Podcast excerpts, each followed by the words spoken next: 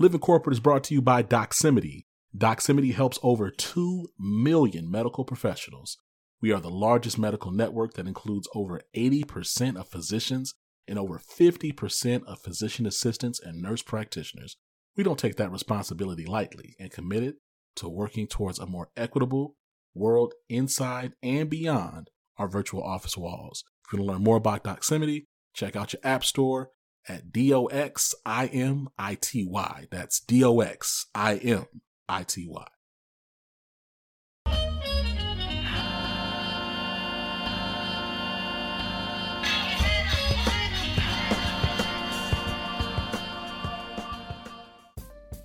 What's up, y'all? This is Zach with Living Corporate.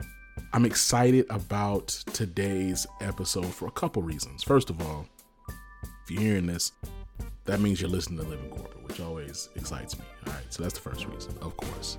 The other reason is because we actually have an incredible guest to really spotlight and amplify Hispanic Heritage Month. I'm gonna say this also though, like the people that we have on Living Corporate, they may be a part of various historically marginalized groups, but we really spotlight and celebrate historically marginalized perspectives all year round, right? So I want to celebrate Hispanic Heritage Month. I want to honor and respect the fact that like uh, the work of uh, Latino, Latina folks all around the world, I mean their contributions abroad and in this country specifically, their resilience and ability, again, very similar to other marginalized groups, historically oppressed groups, create all sorts of innovation out of very little. And I want to honor that month, similar how we would honor Black History Month or Pride Month. But I also want to say if you're only honoring or respecting Latino, Latina perspectives during Hispanic Heritage Month, you're messing up. All right. So let's just let's get that out the way off top. And also I want to shout out just the broad uh, cultural diversity of uh, the Latino Latina community. I'm really excited about this person that we actually have on the show today, Diego Pantoja Navajas um, who is an executive with Amazon Web Services. And, and, you know, we talk about Diego and his his innovative experiences and really the role that his culture plays, his family, his background, his upbringing played into some of the really disruptive things he's been able to do within the tech space. And I'm really excited about y'all hearing that conversation. But before we get in that conversation, we're gonna go ahead and get the next episode of Workplace democracy. And then after that, you're going to hear my conversation with Diego. All right. So I'll see you in a minute.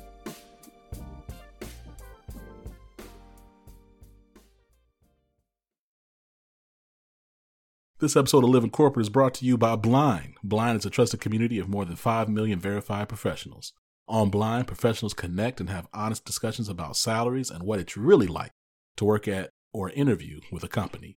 You can also join your private company channel to have a candid and safe conversation with your coworkers about what's really going on.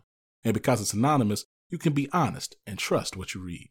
Check out teamblind.com to get the latest insights and the answers to your workplace questions. When you're building a culture of belonging, every word counts. That's why Textio brings the world's most advanced language insights into your hiring and employer brand content. Our industry leading approach to artificial intelligence and machine learning provides the tools needed to find more diverse candidates. In short, Textio builds more equitable workspaces, guiding businesses and writing more inclusive job posts. And we're building on that success by bringing even more products to the market for all people who share our belief that language matters. Words have power, and at Textio, we harness that power to increase the access and availability of value driven work for everyone.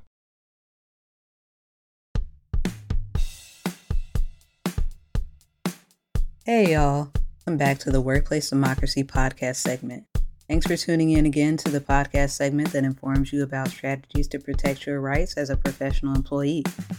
In the first episode, we talked about what the Equal Employment Opportunity Commission, EEOC, is. In this episode, I'll explain the process to file a charge with the EEOC. And if you didn't listen to the first episode, I hope you'll go back and listen. But to reintroduce myself, my name is Tyra Robinson, and I'm an attorney licensed to practice in the state of Maryland. I'm passionate about letting folks know about their rights and how to protect them so that knowledge can be used to make workplaces more equitable and more of a democracy for those who power those workplaces.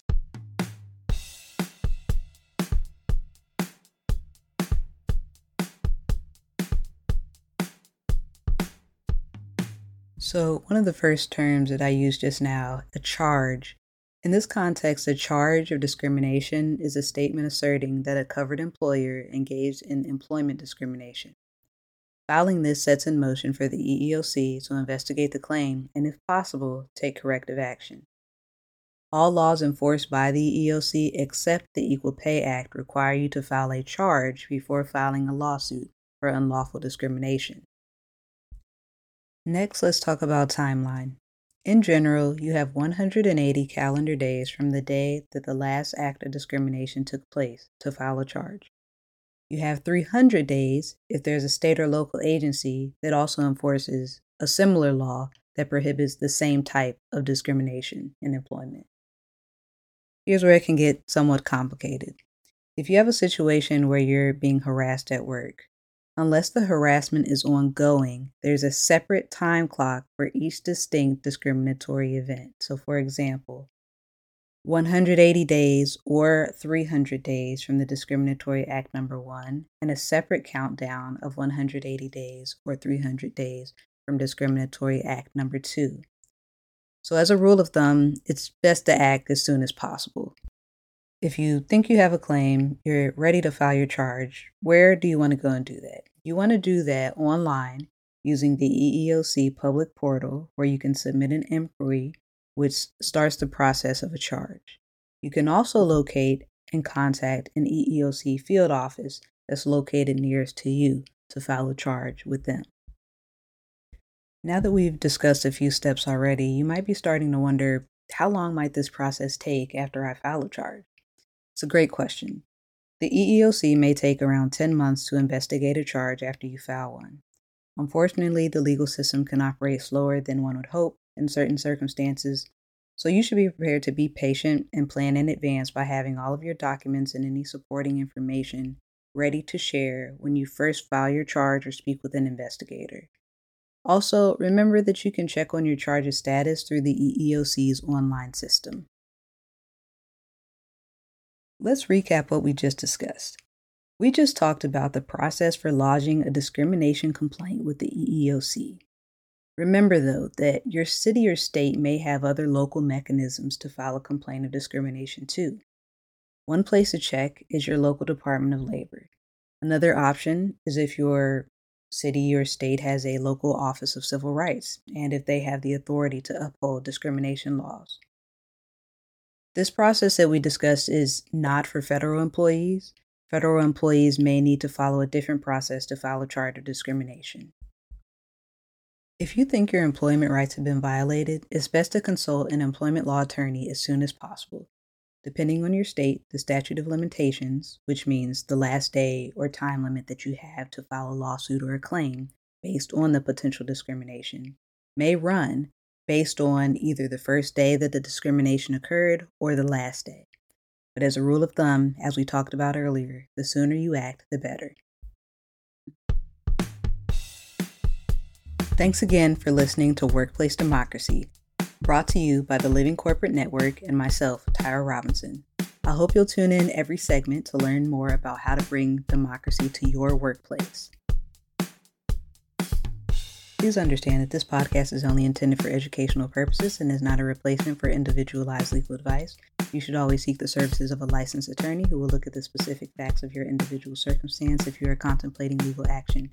Additionally, the views expressed in this podcast are my own and are not reflective of my employer. Live Living Corporate is brought to you by Doximity. Doximity is committed to fostering an inclusive and diverse work environment where differences are valued, practices are equitable, and employees experience a sense of belonging that allows them to bring their full, authentic selves daily. As medicine's largest network, there's an elevated level of responsibility to everything we do. We don't take that responsibility lightly and are committed to working towards a more equitable world inside and beyond our virtual office walls. So if you want to learn more about Doximity, go to your app store and type in D O X I M I T Y. Again, that's D O X I M I T Y. This episode of Living Corporate is brought to you by Blind. Blind is a trusted community of more than 5 million verified professionals from startups to some of the largest companies in the world like Amazon, Deloitte, Ernst & Young, Goldman Sachs, Google, JP Morgan, Meta, and more. Blind's mission of transparency seeks to break down professional barriers and silos at work so that you can make productive change and advance your career. It's a safe space to ask questions and get the real time insights and perspectives from people who know what you've been through. On Blind, you can connect and have honest discussions about everything from compensation, company culture, performance reviews, promotions, and more. You can also join your exclusive private company channel to chat with your coworkers about company policies and what's really going on at work. And because it's anonymous, you can be honest and trust what you read on Blind. Download and install Blind from the App Store or visit teamblind.com to get access to the latest salary, company reviews, and interview experiences at thousands of companies worldwide. Diego, welcome to the show. How are you doing? Hey, good morning. How are you doing? I'm doing well. Listen, um, I'm getting right to it because I've found your story, your background intriguing. At 28, you created your own startup. That was incredibly successful. We'll talk about that in a minute. But what was the story behind you deciding to even venture to doing that? Was there something that happened that made you say, you know what, I'm gonna do this on my, I'm, I'm a, I'm cutting out. I'm doing my own thing. Yeah, there were a lot of things. So I started my career as a consultant and I wanted to, with the idea of creating my, my company, I wanted to create an alternative to provide customers a more agile way to solve their issues. I wanted to create more cost effective applications. I wanted to disrupt uh, a very established industry with advanced technology. And I wanted to introduce what sounded crazy at that time the concept of running your warehouse management systems or your inventory systems in the cloud. At that time, people were a little bit hesitant to, to use the cloud. They were more comfortable having all of those, you know, critical assets. You know, you're, you're managing your inventory in the cloud. That concept at that time was, look, I'm, I'm not ready to move my inventory, my, my most valuable assets to the cloud, and I will not have the control that I have today. I, I today I have all that all that infrastructure in my data centers. I can manage it. I see it. I know when it goes down, I can I can handle it.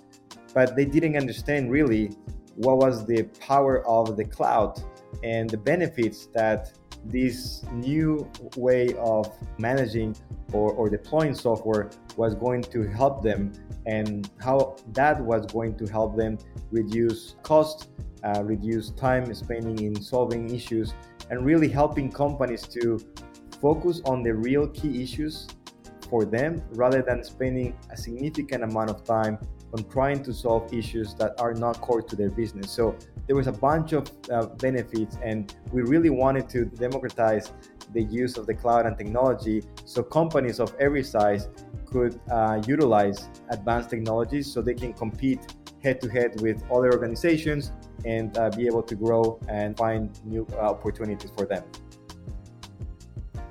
You know, it's interesting, uh, Diego. You know, so often for black and brown uh, professionals, we have to navigate and deal with like the typical workplace politics and really like the compounded pressures of being one of the only people of our backgrounds at work. Um, I'm curious, like, what did those experiences look, look like for you before you went off and did your own thing? And then what did it look like after you had success with your startup and sold your company to Oracle? Like, was there a difference at all in terms of like what you experienced and how you were treated? Look, I'm gonna say that there was definitely a before and after, okay? I think the, the before was more about do you have any proven points that the ideas or concepts or projects or innovations that you want to bring into an industry like supply chain were going to be effective, right? There, there was a lot of, uh, I think that earn trust factor there that I didn't have. And of course, also I'm Latino, so I'm not saying that that is good or bad, what I'm saying, but there's also another factor of hey, have you seen that? Have you done this here in this market? Have you been able to create these ideas and, and work with more established US companies? So we had to do more work than it required. There were more proven points that we needed to give. I think there was more people at the beginning.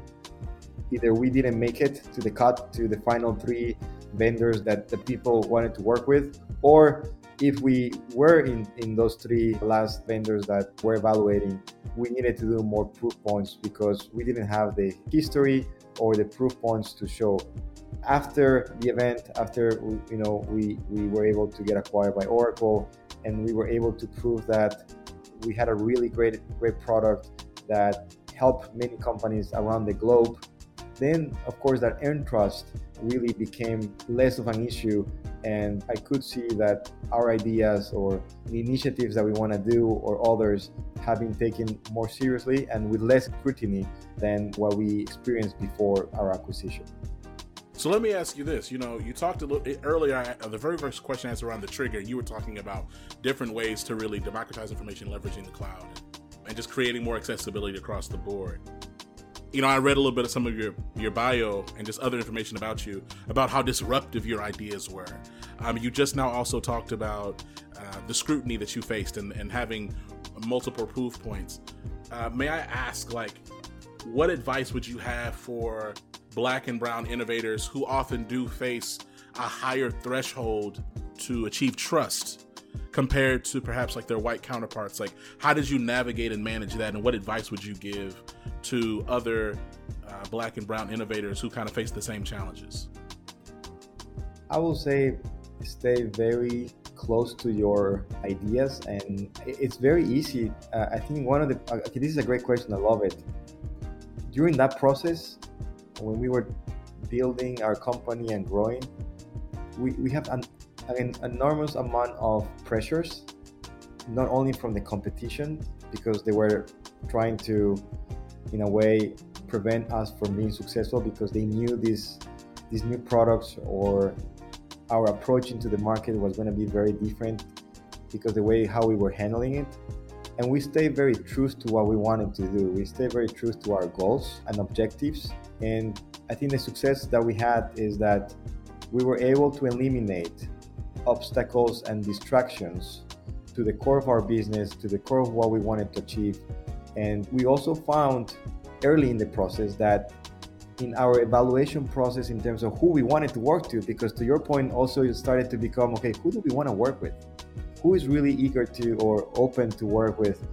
New company, new leaders, different backgrounds, and at the same time, instead of us trying to always sometimes hit the same type of companies with the, same profile, we were very smart to say, you know what, that company and that other company, their internal culture is more aligned, is more open for diversity and inclusion, and is more open to work with other ideas and other businesses or other leaders that can help them. So it was also a very critical area of our success was for us to have a very repetitive model and process that will help us find the companies that were more aligned to our culture and to who we were and who we wanted to be because we never stop believing in, in terms of who we wanted to be. And that's why we were very focused on our goals. And that's how we were able to achieve what we did is because those distractions, we treat them as distractions without having us to move our business plans or our model in terms of what we wanted to achieve. You know, I actually want to get I want to get to the role that you're in today. You're the VP of new products on uh, Amazon Web Services business application team. So, first of all, it sounds like a very sexy title, okay? What does it mean practically day to day? First, it's a very humbling job. I have the opportunity to work with so many leaders and so many builders that bring so much to the table in terms of their experiences, their knowledge, their guidance that I feel like I'm learning every day. It's a very, very enriched experience and I'm enjoying every piece of it, every moment of it. Here at AWS, the responsibility that you have to be customer obsessed, the responsibility to react to the market with innovation, to be able to dive deep in terms of how you can invent and simplify areas that are complex problems that the world is facing and you want to come with ideas that are new and innovative it's very challenging, correct? And that's the exciting part about the job is that every day we face a new challenge, and every day we are using and leveraging our cloud infrastructure, our SDKs, our primitives, and all the other solutions that we have in house to be able to package and build the right solution, the right application for our customer needs. And you need to think in, in a big scale. Like we love to say at, at Amazon, we think big. We really drive these very challenging North Star uh, plans, but at the same time, we're very successful because we know how we are going to uh, break those North Stars uh, visions that we have and make it in a way that we can get quick wins for our customers and for our teams so we can continue iterating, making them better, being frugal in terms of the investments that we do, and at the same time, uh, motivate our resources. And also, one of the biggest areas that we do, which is invest in hiring and developing the best resources in the market, is something that we enjoy doing every day. So, it's the combination of all those 16 leaders leadership principles that we have in the company that are not only words that are staying in a paper are, are things that we really truly believe and we work and execute them on a daily basis.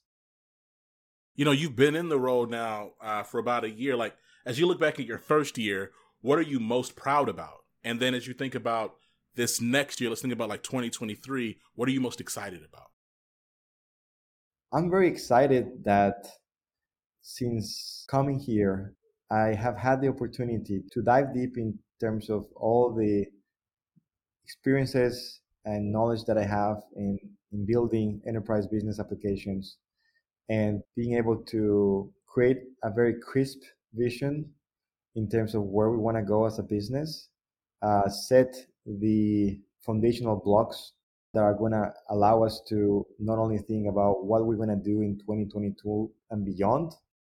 I'm very proud that we've been able to hire and really develop great resources, both from internal AWS teams, Amazon teams, and external teams uh, that came, uh, external resources that came to join us.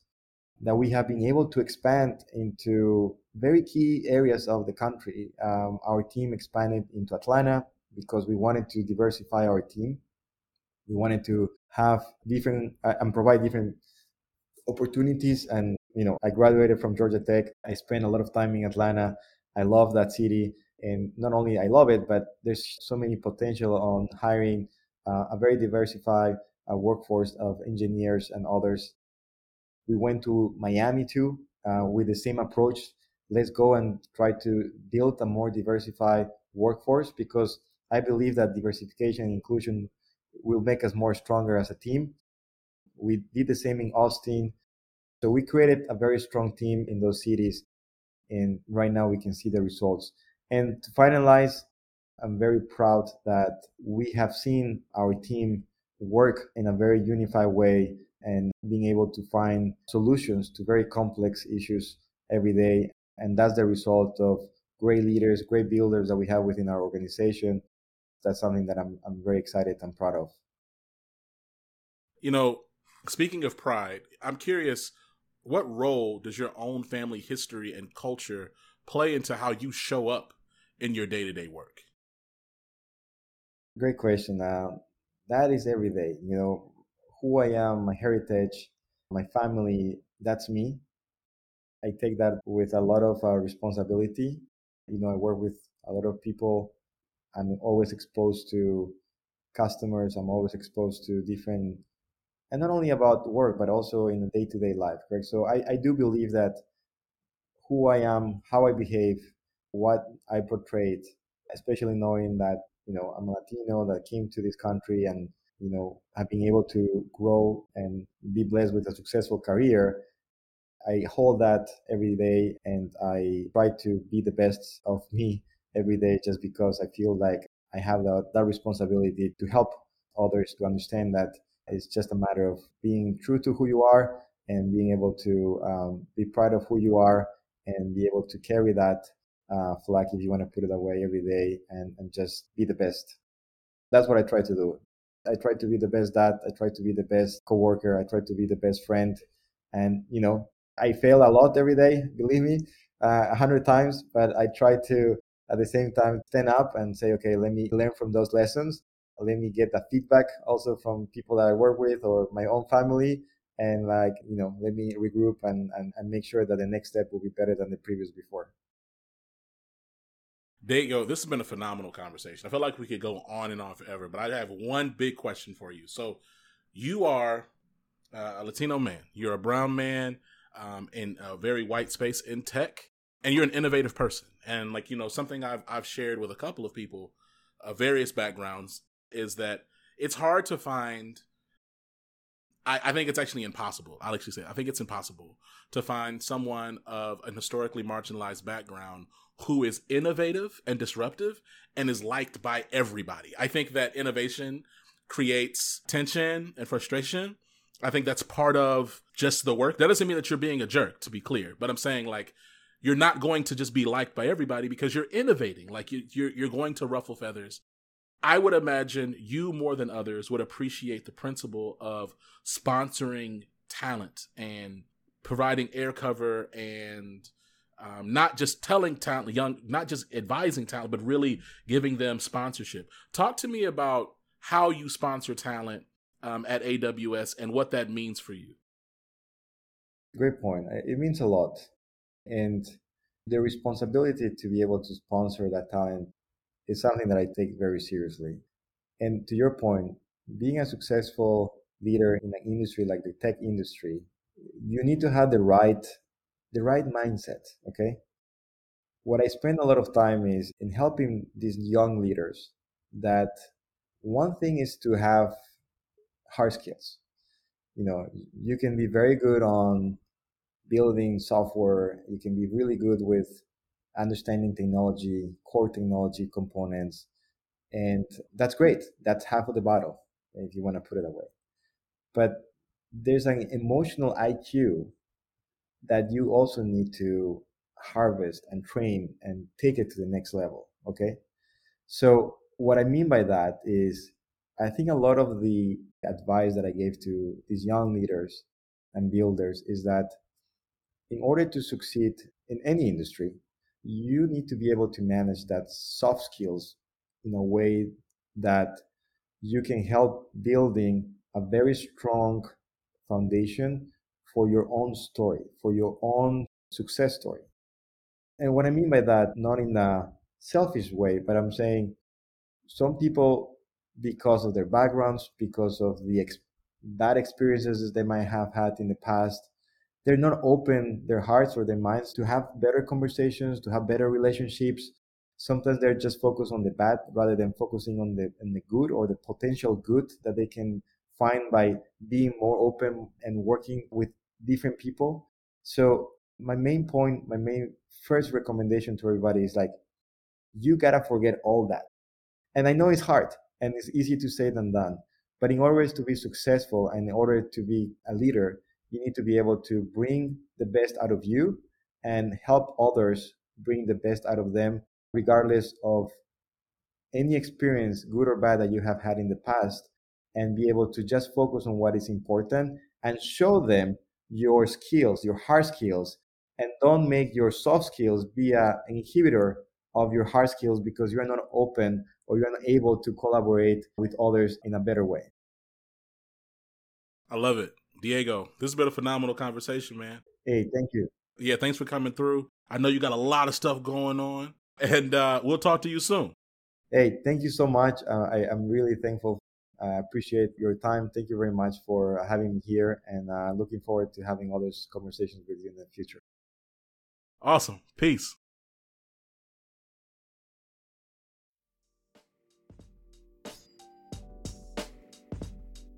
Yo, I want to thank Diego. Shout out to AWS. Appreciate y'all working with Living Corporate. Phenomenal conversation. Listen, I want to make sure that folks also really appreciate something that Diego said about how to honor the reality of your history and your experiences while at the same time not letting those experiences define how you interpret every other situation that you're ever going to get into, right? I think about, listen, I've been harmed a variety of different ways by folks that do not look like me. Um, and I have to be wise and like it'd be foolish to act as if those things never happened.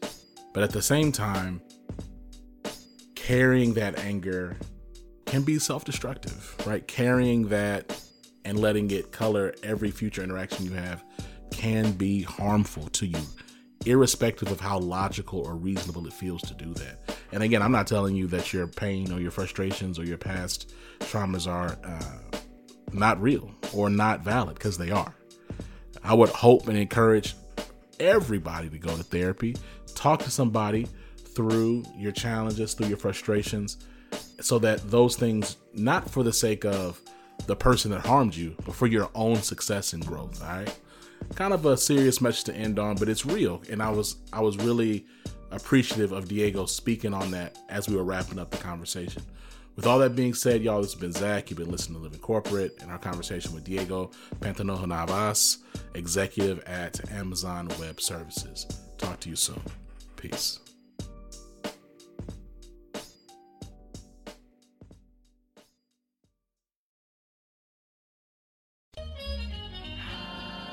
Living Corporate is a podcast by Living Corporate LLC. Our logo was designed by David Dawkins. Our theme music was produced by Ken Brown. Additional music production by Antoine Franklin for Musical Elevation. Post production is handled by Jeremy Jackson. Got a topic suggestion? Email us at livingcorporatepodcast at gmail.com. You can find us online on Twitter, Facebook, Instagram, and living-corporate.com. Thanks for listening. Stay tuned. Living Corporate is brought to you by Textio. Today's top talent is everywhere, representing everyone, and our work environment should reflect the level of inclusion to meet that standard. Textio achieves this in building more equitable company cultures through the language we use in our job postings. That culture is formed one hire at a time, making the words we use to reach more diverse candidates all the more important. Our advanced language insights and employer brand content is what drives our mission of inclusion. Through our industry leading application of artificial intelligence and machine learning, we're able to widen companies' reach in finding and building upon the very diverse talent that empowers a culture of belonging. Every door should be open to every qualified job seeker. Again, that's Textio.